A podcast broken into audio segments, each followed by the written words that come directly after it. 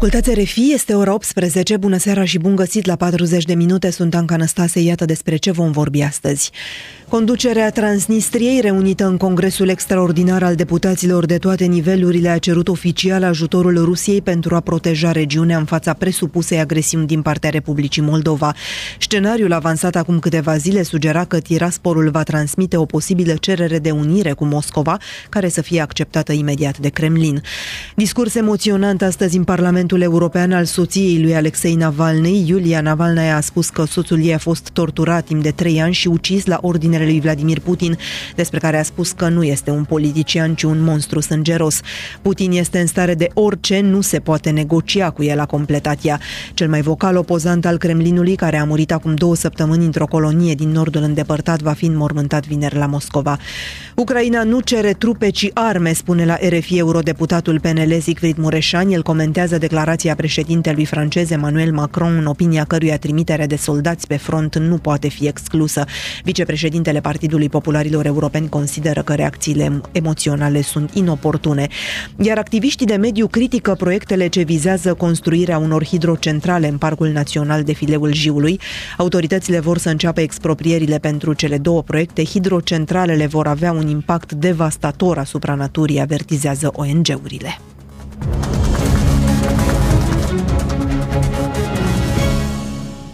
Chișinăul respinge declarațiile propagandistice venite de la Tiraspol după ce pretinsul congres din stânga Nistrului a cerut Moscovei să protejeze Transnistria în contextul presiunii tot mai mari din partea Republicii Moldova.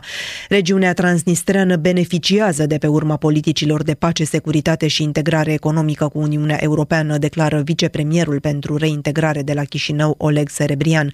Astăzi, așa zi și deputați din Transnistria au acuzat autoritățile moldovene că au lansat practic practic un război economic împotriva regiunii, creând în mod deliberat condițiile preliminare pentru un deficit bugetar de milioane. De la Chișinău a transmis Valeria Vițu.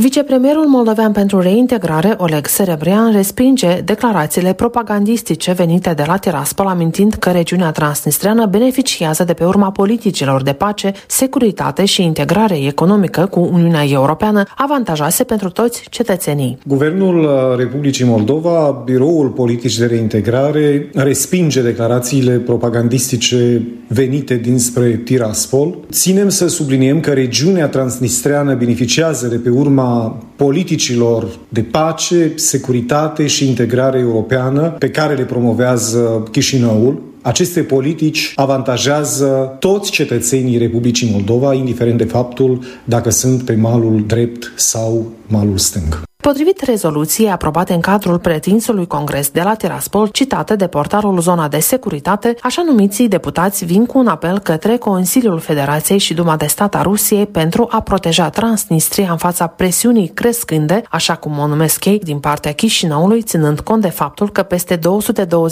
de cetățeni ruși locuiesc permanent în regiune, precum și având în vedere experiența pozitivă a Rusiei de pacificator la Nistru și statutul său de garant și mediator în procesul de negocieri în problema transnistreană. Totodată, așa zi și deputați de la Tiraspol solicită secretarului general al ONU de a lua în considerare drepturile, citez, inalienabile ale poporului transnistrean garantate de normele internaționale pentru a stopa încălcarea de către Chișinău a drepturilor și libertăților localnicilor din stânga Nistrului și pentru a preveni provocările ce conduc la escaladarea tensiunii. Am încheiat citatul.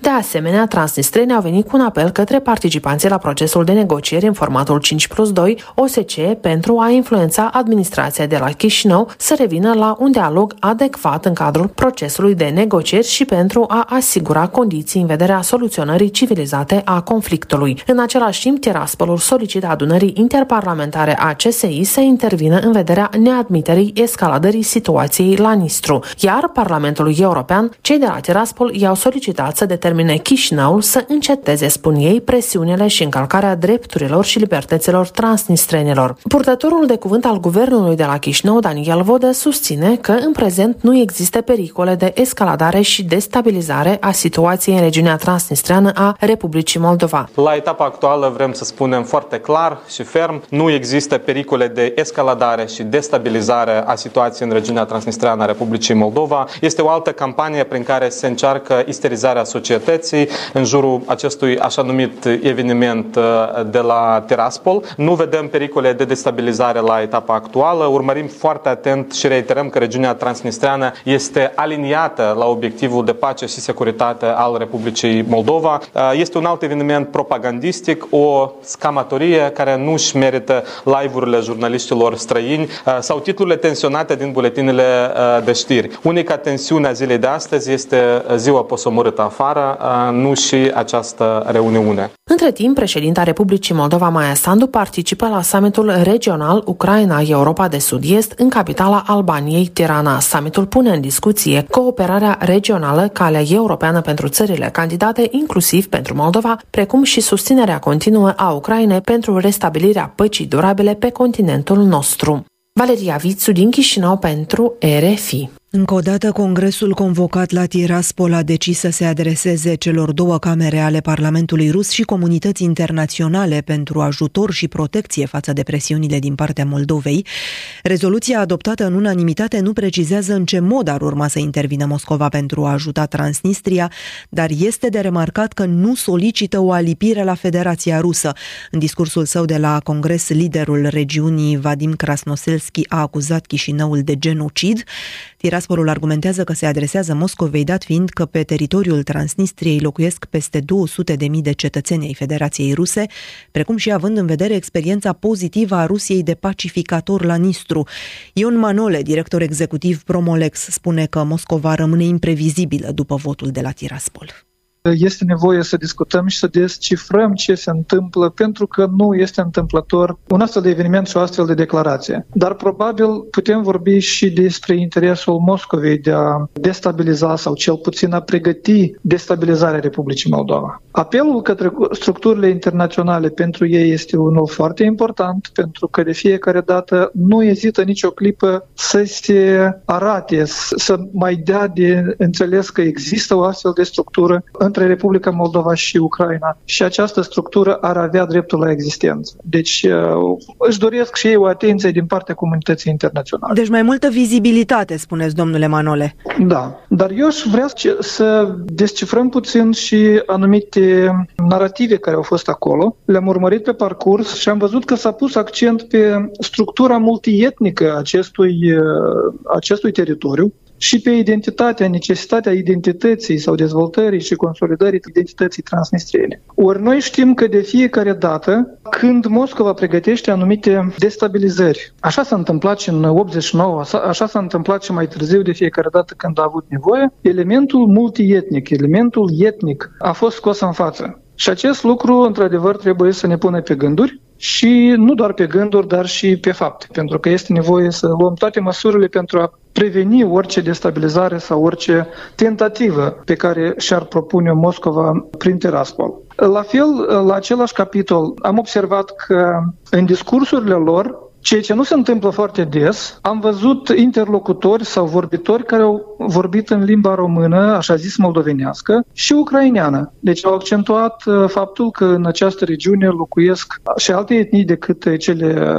ruse sau sunt și alți vorbitori decât uh, rusofonii. Dar, pe de altă parte, au dorit probabil să mai accentueze și faptul că în acest, în acest teritoriu există trei limbi, însă în realitate doar limba rusă este la ea acasă acolo și celelalte două limbi nu există practic. Dar domnule Manole, ce ajutor și ce protecție, la ce credeți că se referă uh, Tiraspolul când uh, spune că așteaptă ajutor și protecție din partea Moscovei și uh, comunității internaționale? Adică ce? Da, da, ajung și aici. Mă mai gândeam încă la ideea că au totuși foarte multe narrative istorice și Krasnoselski a avut un discurs înainte de acest congres la sfârșitul săptămânii trecute, în care avea un discurs destul de agresiv și folosea narrativele pe care le folosește Putin de fiecare dată, cu istorie, cu genocid. Astăzi am auzit și la Tiraspol cuvântul ghetto, Deci sunt niște elemente care trebuie totuși să ne dea de înțeles că nu este doar o simplă adunare prin care au dorit să transmită un mesaj de pace. Acum apelul către Federația Rusă. Deci am văzut că ei doresc sau s-au adresat și altor structuri, dar în special atrage atenția tuturor apelul către Rusia. Eu îmi permit uh,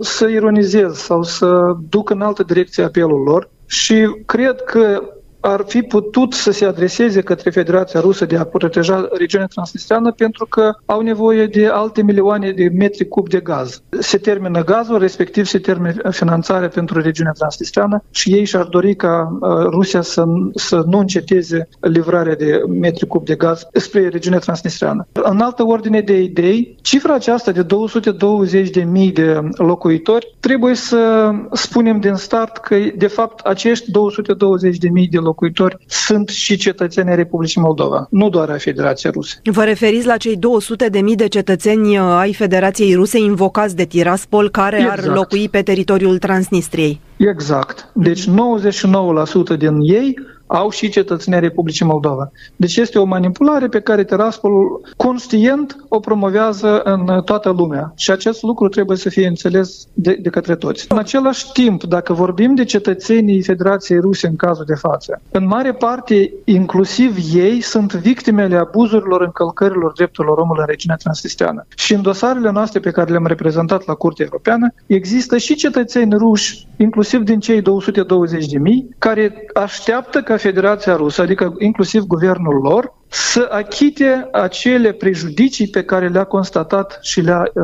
dictat Curtea Europeană pentru încălcările drepturilor omului în această regiune. Spuneam că e o rezoluție adoptată în unanimitate, domnule Manole, dar este de remarcat că nu e solicitată acea sugerată săptămâna trecută când o alipire la Federația Rusă. Asta nu s-a întâmplat. Era de așteptat, pentru că au existat în spațiu public foarte multe argumente de ce nu este momentul, de ce nu sunt întrunite toate condițiile pentru astfel de cerere. Dar noi știm că Federația Rusă nu doarme și niciodată nu face mișcări bruște sau nu se mișcă brusc. Respectiv, acest eveniment și această declarație ar putea pregăti terenul, mai ales că știm, sau am auzit și anumite informații, precum că se pregătește și pe la Comrat un eveniment de genul acesta mai prin aprilie-mai. Deci Federația Rusă întreprinde în continuare și este într-un război hibrid uh, destul de agresiv și activ pe teritoriul Republicii Moldova.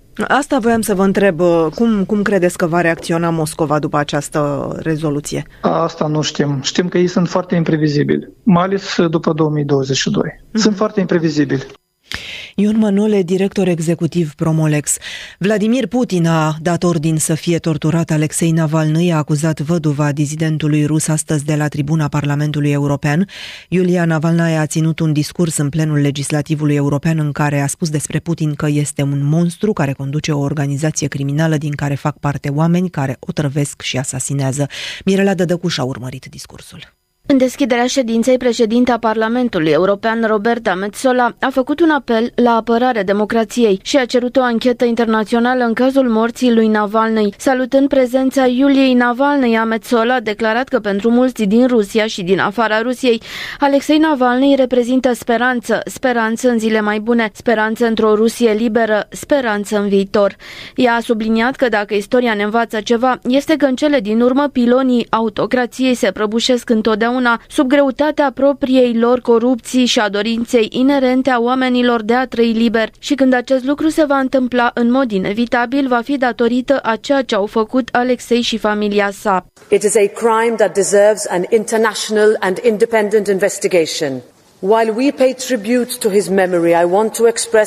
Uciderea lui Alexei Navalny este o crimă care trebuie să fie anchetată internațional. Vreau să transmit condoleanțe Iuliei copiilor, Daria și Zahar, părinților lui Alexei, familiei, prietenilor și tuturor celor care l-au cunoscut și iubit din întreaga lume. Alexei și-a dedicat viața luptând împotriva corupției și pentru o Rusie democratică.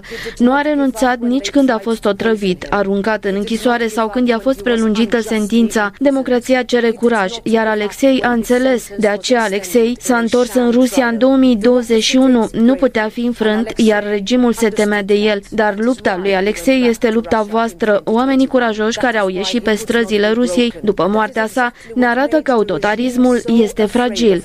But Alexei's fight endures. The many brave people who took to the streets of Russia after his death shows yet again the fragility of authoritarianism. În discursul său, Iulia Navalnia a acuzat autoritățile ruse conduse de Vladimir Putin că au orchestrat uciderea soțului său. Navalnia și-a exprimat îngrijorarea cu privire la faptul că niciuna dintre actualele măsuri restrictive ale UE nu a oprit cu adevărat agresiunea Rusiei în Ucraina. In this fight you have reliable allies there are tens of millions Russians who are against war, against Putin, against the evil he brings. În această luptă aveți aliați de nădejde, zeci de milioane de ruși care sunt împotriva războiului, împotriva lui Putin, împotriva răului pe care îl aduce. Nu trebuie persecutați, din contră, trebuie să lucrați cu ei, cu noi. Putin trebuie să răspundă pentru ce a făcut țării mele și unei țări vecine pașnice și Putin trebuie să răspundă pentru tot ce a făcut lui Alexei. Soțul meu nu va vedea cum va arăta frumoasa Rusia viitorului, dar noi trebuie să o putem vedea iar eu voi face tot ce pot pentru ca visul lui să devină realitate, ca răul să se destrame și acest viitor frumos să vină.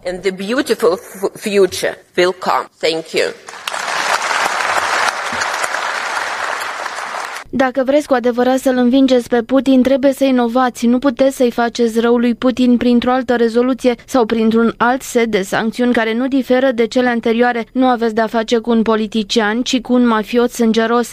Cei mai importanți sunt oamenii apropiați lui Putin, prietenii săi, asociații și deținătorii banilor mafiei. Dumneavoastră și noi toți trebuie să luptăm împotriva acestei bande criminale. În acest caz, a fi inovator din punct de vedere politic înseamnă combaterea crimei organizate organizate, nu a concurenței politice, a mai spus Navalnaya. Referitor la înmormântarea lui Navalny, care va avea loc pe 1 martie la Moscova, soția opozantului rus a spus că nu este sigură dacă ceremonia va fi pașnică sau dacă poliția îi va aresta pe cei care vor veni să-și a rămas bun de la Alexei. Alexei Navalny, principalul opozant al regimului Putin, a fost declarat mort pe 16 februarie la vârsta de 47 de ani în colonia penitenciară Lupul Polar, unde îi spășea o condamnare la închisoare pentru procese considerate motivate politic. Trupul neînsuflețit al opozantului a fost predat mamei sale abia sâmbătă trecută, după numeroase solicitări în acest sens.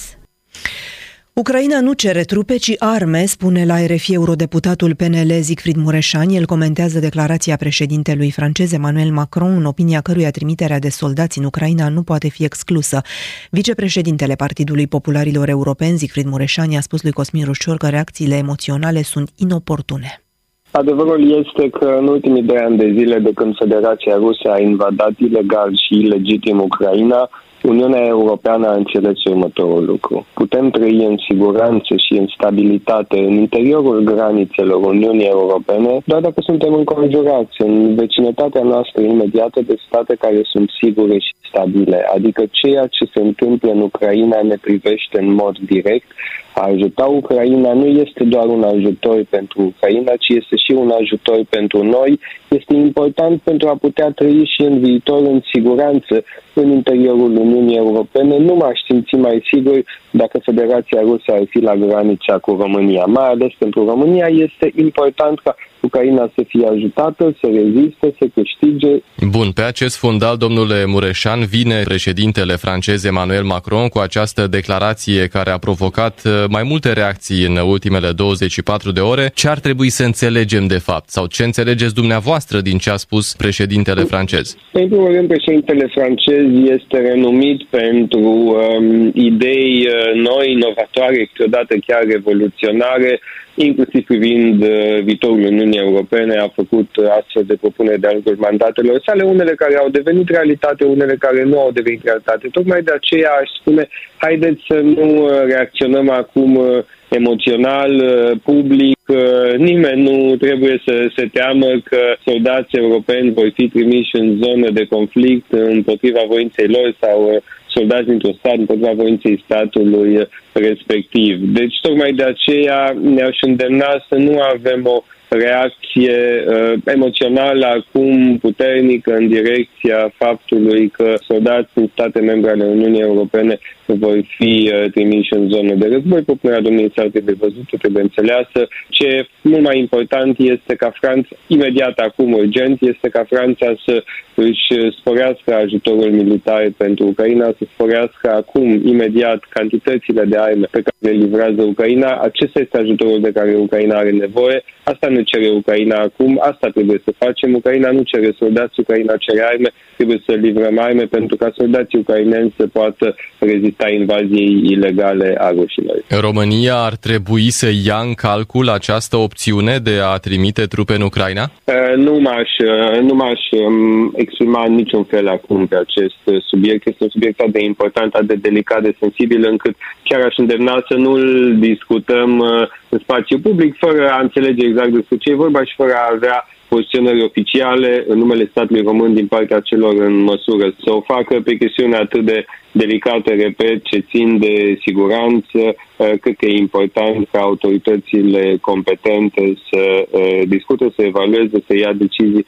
să informeze oamenii, nu să, nu să speculăm noi, fiindcă atunci riscăm, cu cât am speculat mai mult, neștiind exact despre ce e vorba, cu atât uh, lăsăm un teren mai fertil extremiștilor, populiștilor, celor care doresc să creeze temeri și să fructifice aceste temeri ale oamenilor în propriul lor interes de politicieni extremiști populiști. De aceea spun mereu, așa cum în ultimii doi ani de zile um, anti-europenii din România au încercat să creeze teamă, să creeze un sentiment anti-european și anti-ucrainean în România, cu tot felul de exagerări nejustificate, la fel spun și acum, haideți să nu alimentăm temeri în România, ele nu sunt justificate, nu trebuie niciun cetățean român să se teamă că va merge în zonă de conflict acum împotriva voinței României, împotriva voinței sale, nu se pune, nu se pune această problemă, tocmai de aceea modul în care purtăm aceste dezbatere acum, în perioada în care știm că Federația Rusă dorește neliniște în România, Federația Rusă dorește sentimente anti-european, anti-ucrainean în România, Federația Rusă dorește destabilizare în România, la fel ca în Republica Moldova, de pildă, um, cred că trebuie să fim uh, foarte cumpătați și să nu contribuim deloc la această dorință a Federației Ruse de a avea oameni în România care să se teamă uh, și care să uh, poată fi ușor manipulați, dezinformați în interesul Federației Ruse. A fost eurodeputatul PNL Zicfrid Mureșan. În luna ianuarie a acestui an s-a încheiat cu un deficit bugetar de 7,89 miliarde de lei, adică 0,45% din PIB. Este o creștere față de deficitul înregistrat în aceeași perioadă a anului trecut, care era de 4 miliarde, adică 0,25% din PIB, arată datele publicate de Ministerul Finanțelor. Avem cheltuieli din ce în ce mai mari raportat la veniturile din taxe și impozite, asta deși de la 1 ianuarie au crescut taxele și era de așteptat ca statul să adune mai mulți bani în economie, i-a spus Mariei Ilie, analistul economic Adrian Negrescu. Avem, din păcate, cheltuieli din ce în ce mai mari raportat la veniturile, la încasările din taxe și impozite. Mă uitam în, primul, în prima lună anului, cheltuielile bugetului de stat au crescut semnificativ cu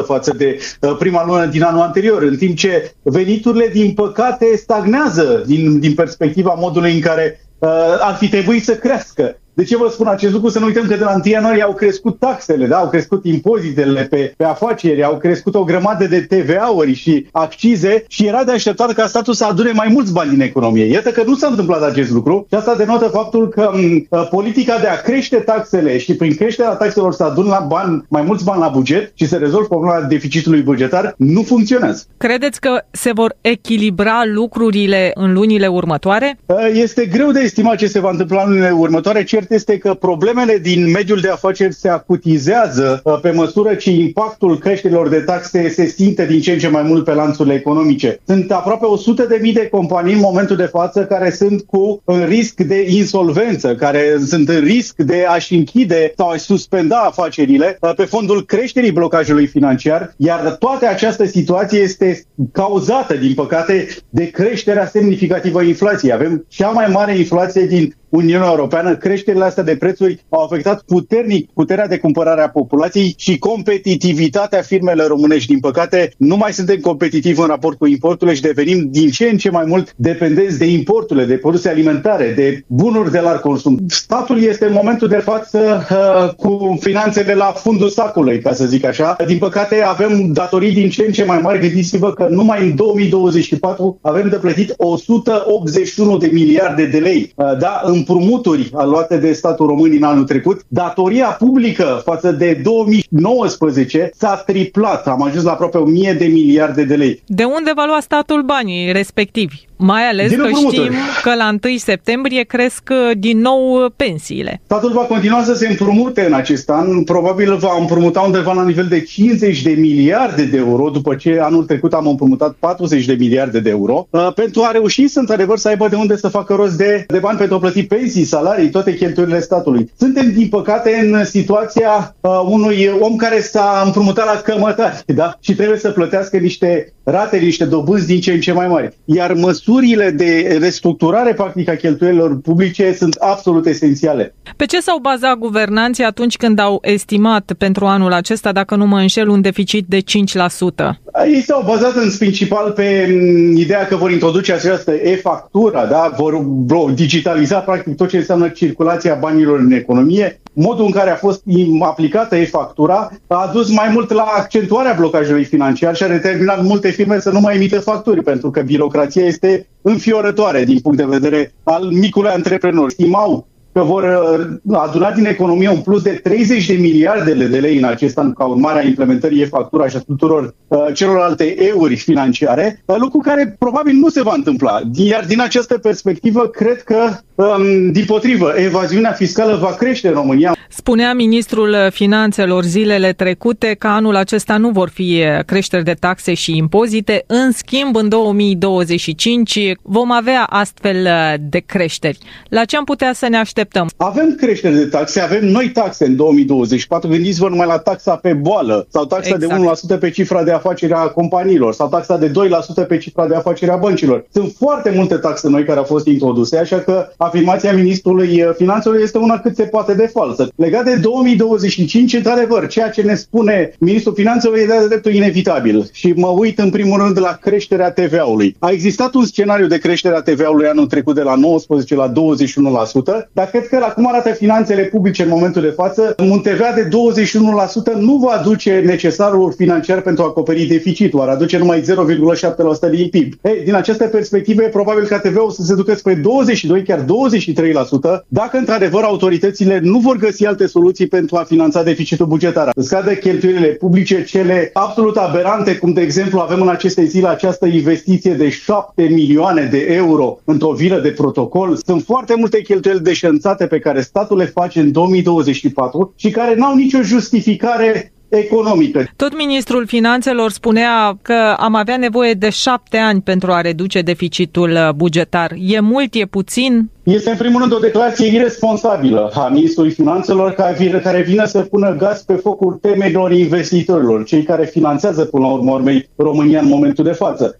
Noi, în loc să ne luăm angajamentul de a reduce cât mai mult deficitul bugetar și a găsi soluții rapid pentru a repune economia românească pe linia de plutire din punct de vedere financiar, noi practic dezarmăm în fața măsurilor absolut esențiale de restructurare a aparatului public, cele care pot duce la o, la o scădere a deficitului deficitului bugetar. Ceea ce spune ministrul finanțelor este ceea ce probabil ne vor pregăti politicienii după alegeri. O creștere semnificativă a taxelor și o continuare a cheltuierii, cheltuielilor deșanțate făcute de aparatul public. Cum credeți că va arăta deficitul, ca să tragem o concluzie, anul acesta? Toate estimările în momentul de față ne îndreptăm spre un deficit de 100 de miliarde de lei în 2024 față de 80-80 și ceva de miliarde cât este uh, prognozat în uh, legea bugetului. Pentru că economia, din păcate, încetinește crește. Și avem deja date de la Institutul de Statistică care confirmă acest lucru. În ultimul trimestru din anul trecut, economia s-a aflat pe minus față de precedentul trimestru, iar dacă și în acest prim trimestru, adică în lunile ianuarie, februarie și martie, vom avea scădere economică față de trimestrul anterior, asta înseamnă două trimestre consecutive de scădere economică, ceea ce înseamnă recesiune tehnică.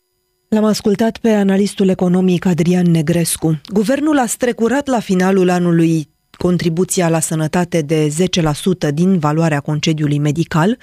Senatul a votat să se renunțe la ea, dar numai pentru bolnavi oncologici și femeile în concediu de maternitate. Deocamdată este în vigoare. Andreea Pietroșel a aflat de la Sorana Stănescu, jurnalist specializat pe domeniul medical, cu cât cresc cheltuielile unei persoane când e în concediu medical. Am făcut un calcul pentru uh, cineva cu un salariu brut de 5.000 de lei, deci da, absolut uh, nivelul de, de jos, care nu are pe nimeni în întreținere, care nu a avut absențe nemotivate la serviciu și menționez asta pentru că modalitatea de calcul a concediului, concediului medical e destul de complicată și sunt tot felul de factori uh, care contează.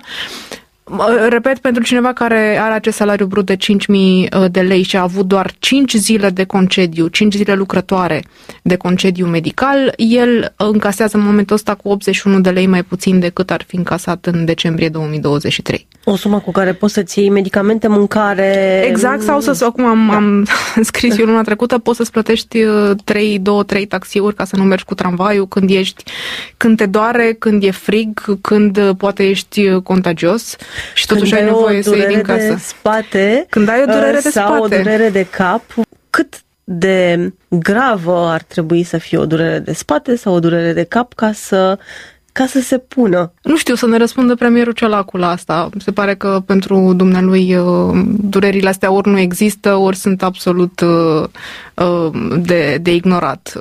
Concret, referința pe care o avem în comun acum este că premierul a spus la începutul lunii februarie că s-au dat, că în România de fapt se face un abuz de aceste concedii medicale, că lumea și ia prea ușor concedii medicale și că ăsta este un cost prea mare pentru stat și a dat exemplu că anul trecut 300 și ceva de mii de persoane ar fi luat concediu medical pentru dureri de spate și încă vreo 200 de mii pentru, cred că a numit el guturai și răceală sau strănuț și răceală. Astea sunt toate, în primul rând, decizii medicale medicul, fie că e medic de familie, fie că e medicul din urgență dacă ajungi la urgență, fie că e medicul din secția de spital dacă ești internat, el decide, în primul rând, dacă ai dreptul la concediu medical și cât, pe de-o parte, deci cât de cât de gravă trebuie să fie este absolut o decizie medicală și trebuie raportată la uh, statutul și condiția persoanei respective.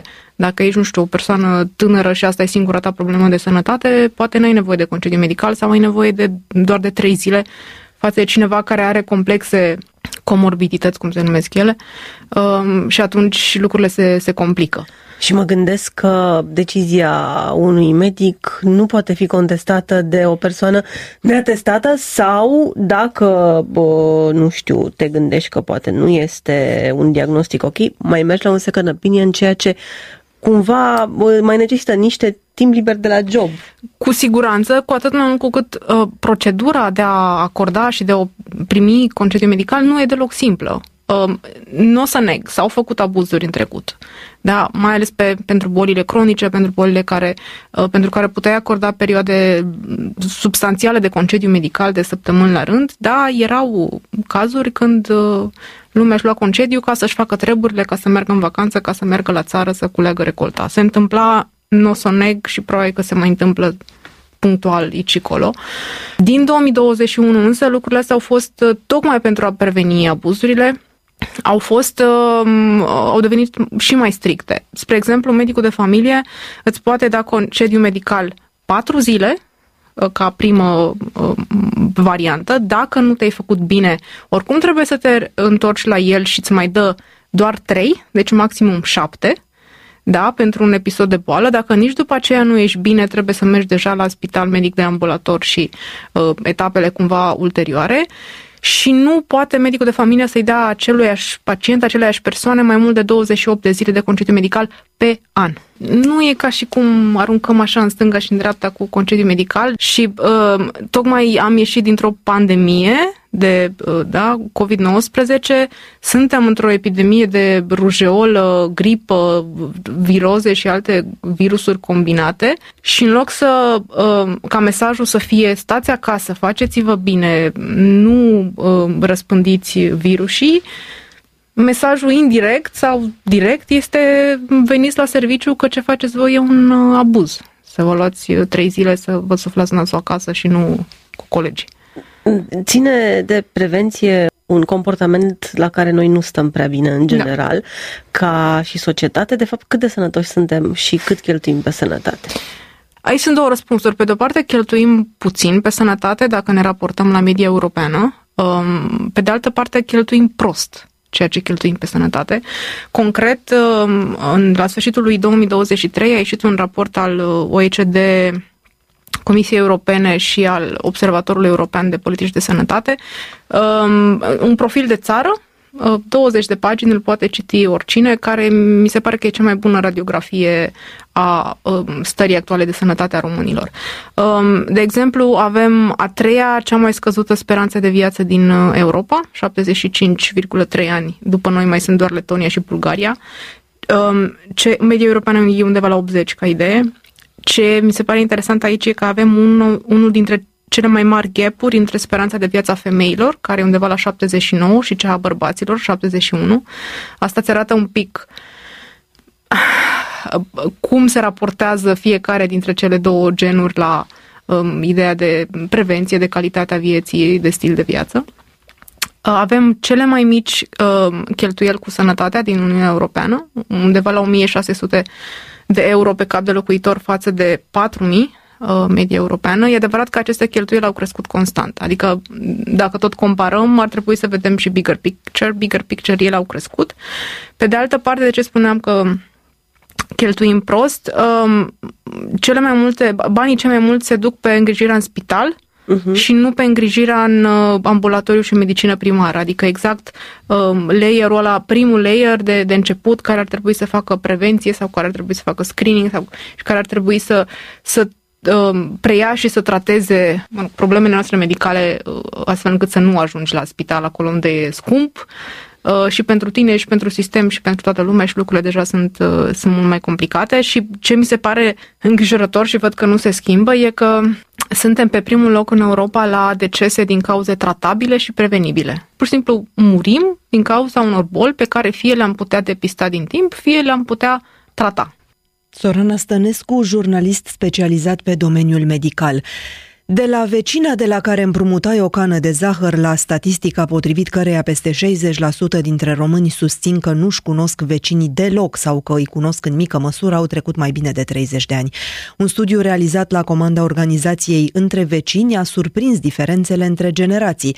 Generația tânără prezintă o reticență crescută în relația cu vecinii. La polul opus se află românii din generațiile anilor 80 și 90 care se declară destul de apropiați de vecinilor. Programul aglomerat, dorința dorința de a nu le fi invadat spațiul personal și lipsa interesului pentru interacțiune socială au fost identificate ca motive ce ar putea să împiedice pe român să-și cunoască vecinii.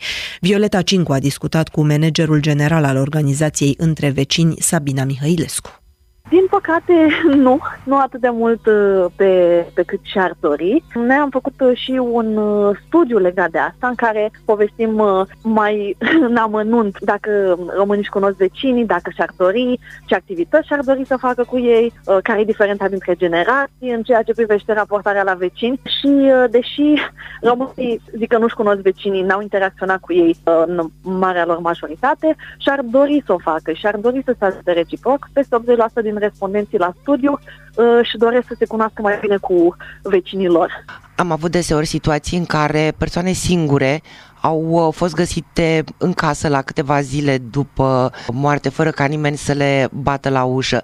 De ce credeți, în primul rând, că am ajuns în situația în care, uh, potrivit uh, sondajului dumneavoastră, peste 60% dintre români susțin că nu-și cunosc vecinii deloc sau îi cunosc în mică măsură? Credem că a fost un cumul de motive, să zicem așa. În primul rând, lumea se mișcă, începe să se miște din ce în ce mai repede, din ce în ce mai repede. Internetul începe să devină, de fapt, a devenit un uh, instrument indispensabil și cumva numai uh, pentru că este o bogăție atât de mare de activități și lucruri de făcut, nu mai stăm să ne cunoaștem uh, cu cei care sunt uh, lângă noi. De asemenea, a contribuit foarte mult și pandemia care ne-a izolat destul de mult unii de ceilalți, faptul că am a trebuit să stăm evident, izolați în casă uh, și să nu, să nu ne mai întâlnim, a, a contribuit la acest lucru și pur și simplu pe că am intrat așa pe, pe o rotiță de hamster care se învârte din ce în ce mai repede, din ce în ce mai repede și nu apucăm să ne vedem cu cei cu care împărțim practic un perete. Sunt uneori mai aproape decât uh, părți din familia noastră. Cum înțeleg vecinătatea generații diferite? Generația Y uh, zic, consideră că un lucru care îi împiedică să lucreze împreună cu vecinii lor este um, invadarea spațiului privat. Pe de cealaltă parte, generația X raportează lipsa de timp ca fiind un obstacol major um, în a-și cunoaște vecinii și dacă e să ne uităm uh, la relația pe care au generațiile cu vecinii lor, observăm că generațiile mai tinere, adică millennials și Gen Z, uh, sunt mai degrabă reticenți în a lucra cu vecinii lor, pe când generațiile un pic mai în vârstă, adică X și uh, Boomer, se consideră mai degrabă apropiați de vecinilor. Ați făcut uh, și un top al problemelor sau nevoilor uh, pe care românii care locuiesc la bloc uh, le consideră cele mai importante în comunitățile din care fac parte, uh, problemele în care s-ar implica vecinii. Da, pot să zic că în principal uh, problemele uh, pe care vecinii au dispute. Evident, toată lumea are probleme legate de parcări, probleme legate de uh, spațiile verzi și parcuri și tot, uh, toate aceste spații comunitare, să le zicem așa. După aceea avem uh, problema de uh, transport, infrastructură uh, în orașe, Um, avem și uh, disecțiuni legate de activități. Da, deci sunt mai multe categorii de uh, probleme pe care se ceartă vecinii, să zic așa. Ce fel de activități comunitare ar fi dispuși uh, vecinii care acum nu se cunosc să le împartă? Ce i-ar apropia? Vecinii declară că și-ar dori să se implice în uh, activități care sunt atât sociale cât uh, și contribuie la îmbunătățirea spațiului în care trăiesc. Ne referim de la sec de firmă în aer liber, până la amenajarea grădinii, până la ateliere de biciclete sau de apicultură sau, de ce nu, și grătare. Și uh, legislația din jurul acestora e destul de dificilă. În, în mare, tot, tot ce aduce împreună și îi ajută să trăiască mai bine în locul în care sunt, uh, poate reprezenta o activitate pentru, pentru vecini. Ne puteți uh, da exemplu un proiect de succes? Cum uh, a schimbat uh, asociația între vecini viața unor locatari? Pot să mă refer aici la proiectul pilot, pentru că acela este singurul care s-a terminat. Avem alte șase comunități din București și Târgu Jiu cu care lucrăm, unde proiectul lor nu s-a terminat. În sectorul 6 din București, din cartierul militar în Apusului, mai mulți vecini au participat la 10 ateliere de uh, și activități în jurul obiectivelor de dezvoltare durabilă.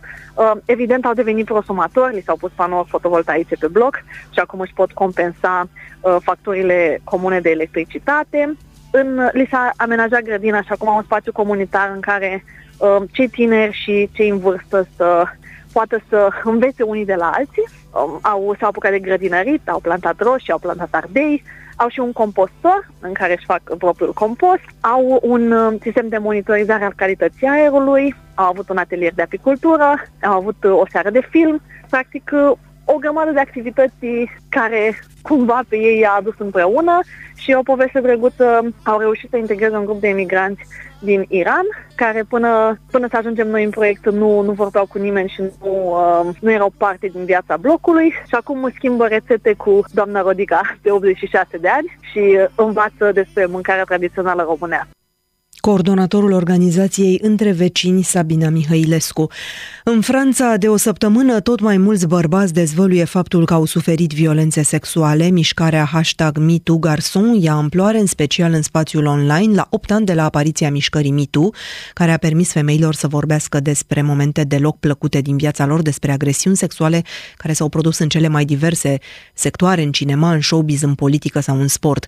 Până acum, astfel de dezvăluiri din partea unor bărbați erau chiar chiar rare, cel puțin în Franța, dar iată a venit și acest moment. Cristina Teaca a urmărit subiectul în direct cu noi din redacția de la Paris. Bună seara, Cristina! Bună seara! Un actor francez se află la originea acestei mișcări, se numește Aurelien Wick și are 43 de ani. Cu o zi înainte de ceremonia premiilor Cezar 2024, adică în urmă cu o săptămână, el a dezvăluit pe Instagram că a fost abuzat de agentul său când a fost minor. Actorul a detaliat cum a fost abuzat timp de mai mulți ani, mai exact de la vârsta de 11 ani și până la 15 ani de agentul său și de alte persoane din anturajul său. La 16 ani a depus o plângere deoarece agentul său abuza și alți băieți. Actorul vorbește de agresiuni, de hărțuiri și de tentative de viol, iar la proces am fost mai mulți copii, explică Aurelian Wick. Agentul său a fost condamnat la 5 ani de închisoare l-am trimis în închisoare, e posibil, a mărturisit actorul și a subliniat că pentru el este foarte importantă recunoașterea statutului de victimă, deoarece l-a ajutat să se reconstruiască. Băieții din cinematografie se trezesc, atenționează el, și este un mesaj transmis celor care, spune el, profită de statutul lor din mediul cinematografic pentru a abuza de tineri actori. Aurelien Wick a încurajat victimele să vorbească și să depună o plângere. Iar de o săptămână, pe rețelele de socializare, tot mai mulți bărbați dezvăluie că au fost de asemenea victimele unor abuzuri sexuale. Zeci de postări au fost publicate cu hashtag MeTooGarçon pe rețeaua X. Printre acestea am regăsit mărturia unui deputat francez, Andy Kerbra.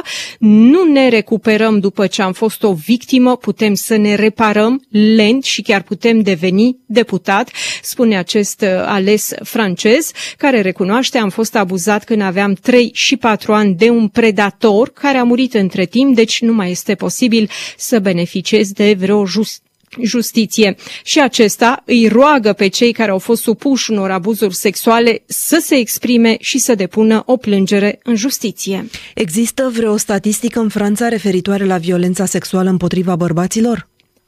O sociologă din Franța, Christelle Amel, este cea care a coordonat în 2015 o anchetă despre violența de gen. Studiul a arătat că 4 din 10 bărbați au fost victimele unui abuz sexual, cel puțin o dată în viață. În rândul femeilor, 14% dintre ele au mărturisit că au trecut prin așa ceva de-a lungul vieții.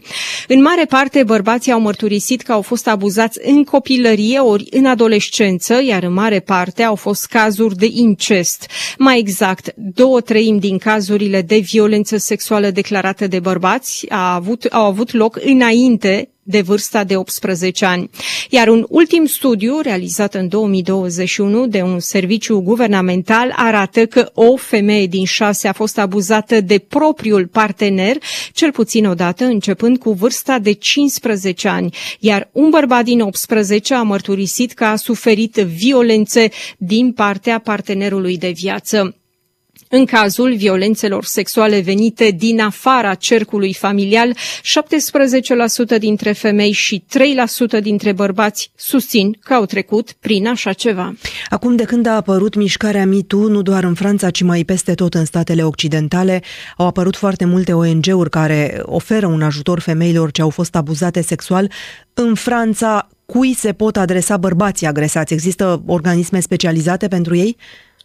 În Franța, bărbații victime de violențe sexuale găsesc cu greu ajutorul de care au nevoie pentru a traversa o astfel de întâmplare. În Marea Britanie, spre exemplu, există asociații deschise tuturor celor care au suferit violențe sexuale, indiferent de vârstă ori de gen. Există în plus și o asistență telefonică ce este oferită strict bărbaților victime de violențe conjugale. În Franța, asociația Colosul cu picioare de argilă a fost creată de un fost sportiv, mai exact un fost rugbyist, care a fost chiar el abuzat de la vârsta de 12 și până la 16 ani. ONG-ul este specializat în prevenția pedocriminalității din mediul sportiv. Tot în Hexagon există o serie de asociații cum este cazul colectivul feminist împotriva violului, SOS Femeile, Stop violențelor făcute femeilor, sunt ONG-uri care, așa cum arată numele lor, parcă se adresează doar femeilor, dar în realitate sunt și la dispoziția bărbaților. Care este pedepsa prevăzută în Franța pentru abuz sexual? Abuzul sexual se, be- se pedepsește. În Franța, cei care trimit propuneri sexuale pe internet unui copil care încă nu a împlinit 15 ani poate fi pedepsit cu până la 2 ani de închisoare și cu o amendă de 30.000 de euro. În cazul în care propunerea este urmată și de o întâlnire, se ajunge la 5 ani de închisoare și la o amendă de 75.000 de euro. Coruperea de minori via internet la școală ori într-un spațiu public este pedepsită pedepsită cu 10 ani de închisoare și cu 100.000 de euro amendă. Atenție însă, amenda poate să ajungă până la un milion de euro și 10 ani de închisoare dacă victima este minoră, este racolată prin intermediul internetului în bandă organizată. La fel, agresiunea ori atingerea sexuală asupra unui minor se pedepsește cu până la 10 ani de închisoare și 150.000 de euro amendă, iar violul comis asupra unui minor se pedepsește cu până la 20 de ani de închisoare. Cristina, mulțumesc. Încheiem cu un subiect din actualitatea internă. Activiștii de mediu critică proiectele ce vizează construirea unor hidrocentrale în Parcul Național de Fileul Jiului. Autoritățile vor să înceapă exproprierile pentru cele două proiecte conform Hot News. Hidrocentralele respective vor avea un impact devastator asupra naturii, potrivit biologului Călin Dejeu, membru al Comisiei Mondiale a Ariilor Naturale Protejate. El este de asemenea inițiatorul petiției Opriți distrugerea defileului Jiului. Călin Dejeu i-a spus lui Cosmin Rușcior că proiectele hidroamintite vor ruina o zonă protejată. Ne așteptăm, evident, la forțarea primirii unei unde verzi pentru proiect.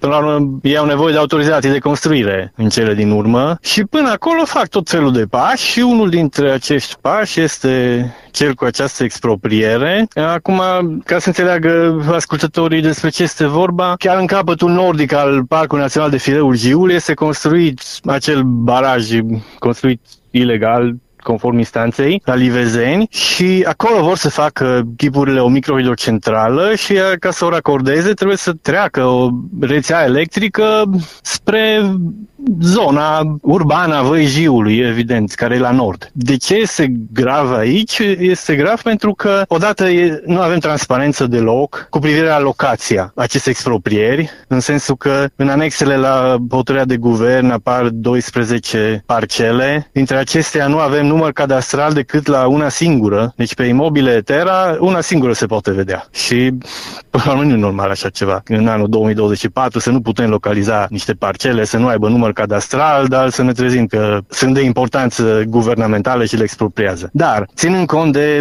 locația barajului și de faptul că se spune că se expropriază de pe teritoriul Aninoasei, este cert că ei vor expropria pentru a schimba destinația terenului și o fâșie de pădure din Parcul Național. Și aici deja vorbim de o infracțiune, pentru că legea are o naturale protejate, OUG 57 pe 2007 spune că schimbarea destinației terenului în are protejate din silvic sau chiar agricol reprezintă infracțiune, cu excepția zonelor de dezvoltare durabilă. Aici nu se poate invoca excepția pentru că nu avem o astfel de zonă din moment ce nu avem un plan de management aprobat. Deci este infracțiune clar. Așa ceva se întâmplă din păcate în România frecvent ca abuzuri locale, se schimbă destinația terenului, dar faptul că guvernul promovează așa ceva pe bani publici, mie mi se pare sid considerant. Ar trebui să introducem, nu știu, conceptul de infracțiune guvernamentală pentru prima oară în istoria omenirii. Eu altfel nu văd lucrurile. Ce puteți face acum ca activist de mediu, ca reprezentant al societății civile, ca expert? Ce puteți face ca să opriți aceste proiecte? Aveți vreo pârghie? Singura pârghie reală este în instanță, dar uh, ei știu foarte bine că ONG-urile de mediu din România sunt puține, au capacitate redusă și nu au cum să aducă, să ducă în spate o serie de procese. Și mizează pe acest fapt și își permit orice abuz. Dar eu aș vrea să mai, să mai adaug ceva ce mi se pare mie foarte grav, este că nota de fundamentare a proiectului HG este plină de minciuni și manipulări care l-ar face și pe Putin să crape de invidie. De exemplu, scrie acolo despre Repower EU, capitolul acela, ca argument pentru actualul proiect expropriere, în condițiile în care este notorietate publică că proiectul a fost întâi introdus în Repower EU, apoi la presiunea Comisiei Europene a fost scos. Și atunci cum argumentezi cu Repower când proiectul tocmai că nu este în Repower EU? Apoi, scrie despre un proces între Bangkok și Agent Green și Guvernul României despre expropriere la celălalt capăt al proiectului hidroenergetic, la Bumbești. Ca și cum ei ar fi câștigat procesul, în realitate nu există o decizie definitivă. nu, nu s-a formulat încă ultima motivare ca să poată face recurs. În schimb, despre procesul din, cu decizia din 14 decembrie 2017, care nu lasă nicio portiță pentru continuarea proiectului, pentru că se bazează pe jurisprudența Curții Europene de Justiție, nu scrie niciun cuvânt. Apoi, mai scrie absolut siderant, citez, acest proiect nu are impact negativ asupra mediului înconjurător. Cum adică? Dar pe ce se bazează? În condițiile în care, de exemplu, avem un studiu de fundamentare a Parcului Național, care, studiu în baza căruia a fost emisă hotărârea de guvern cu Parcul Național, deci un studiu asumat de Guvernul României, făcut de un institut public, în care scrie că este vorba de ecocid, de un impact devastator. Avem studii științifice, avem cărți științifice care atestă impactul semnificativ, avem rapoarte făcute pe fonduri europene sub autoritatea Ministerului Mediului. Deci cum poți să trântească asemenea minciuni într-o notă de fundamentare? Dar explicați-ne, vă rog, ați primit până acum vreo reacție din partea autorităților, din partea vreunei instituții uh, de stat în această poveste? Există o lungă corespondență privind acest proiect, dar da, n-aș putea să expun aici. Începând din 2015, când am scris o scrisoare deschisă, am primit răspuns de la toate ministerele. Argumentul lor Ideea de bază avem, care a fost? Ei tot insistă cu faptul că s-au cheltuit nu știu ce sume și atunci trebuie să continue. Dar acesta nu este un argument legal. Nu poți să continui o infracțiune pentru că ai investit în ea. Cum ar fi să spună un criminal să declară poliție, băi, da, uite, am dat ăția bani pe pistolul ăsta, trebuie să-mi omor victima, că altfel e păcat, nu de banii aruncați pe pistol. Biologul Călin Dejeu, membru al Comisiei Mondiale a Arilor Naturale Protejate. Aici se încheie 40 de minute, vin știrile la ora 19. O seară frumoasă, ne reauzim mâine.